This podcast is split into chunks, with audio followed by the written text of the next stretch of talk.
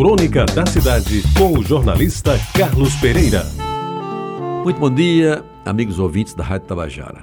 Ontem foi 12 de outubro e hoje, dia 13, eu lhes falo sobre a 12 de outubro e não sobre o 12 de outubro.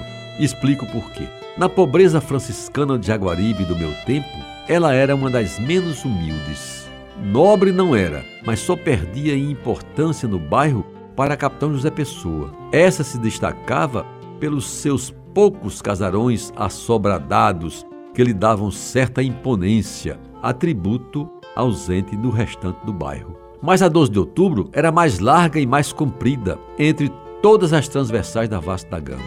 Começava na Vera Cruz, hoje Aderbal Piragibe, e terminava dentro da Mata de Buraquinho, ali bem perto da subestação da Chesf. Aquele arruado não tinha nenhum evento especial a comemorar, sequer a própria data que lhe emprestava o nome. Se o desfile principal do Carnaval de Jaguaribe acontecia na Avenida Conceição, os blocos chegavam e saíam pela vasta gama. E somente uma vez, ao que eu lembro, o Esquadrilha V, bloco carnavalesco dos mais aplaudidos, com seus aviões de madeira e papelão, e com pilotos vestindo roupão de mecânico e óculos de aviador, passou pela 12 de outubro. As festas de Natal e Ano Novo também eram feitas na Conceição, e até os bondes que serviam o bairro circulavam pela Floriano Peixoto, mas não entravam na 12 de outubro. Talvez por isso, a rua 12 de outubro, daquele tempo, fosse essencialmente residencial bem construídos que aos poucos substituíam casas de taipa cobertas de palha. Algumas, aliás, ainda hoje existem no bairro.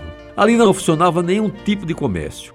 Mercearias, vendas, botequins, salões de sinuca, quitandas e até os pontos do jogo de bicho se localizavam ou na Vera Cruz ou na Vasco da Gama, consideradas avenidas de penetração por onde circulava o maior número de pessoas. As sedes sociais dos clubes que existiam em Jaguaribe não se fixaram naquela rua também. Preferiram a 1 de maio, que era o Esporte Clube Cabo Branco antes de se transferir para o Miramar. Na 24 de maio, o Veteranos Esporte Clube Recreativo ou na Vasco da Gama, o Estrela do Mar Esporte Clube. Mas o que marcava mesmo a 12 de outubro daquele tempo eram as suas calçadas, mais largas que de outras ruas, quase todas empedradas ou, no mínimo, de barro duro semi-impermeável. Quem quisesse encontrar alguém na rua depois da ceia, aí pelas sete da noite, buscasse nas calçadas, onde todas as noites se formavam rodas e rodas de vizinhos e amigos para comentar as últimas notícias trazidas pelo rádio e as futricas do bairro.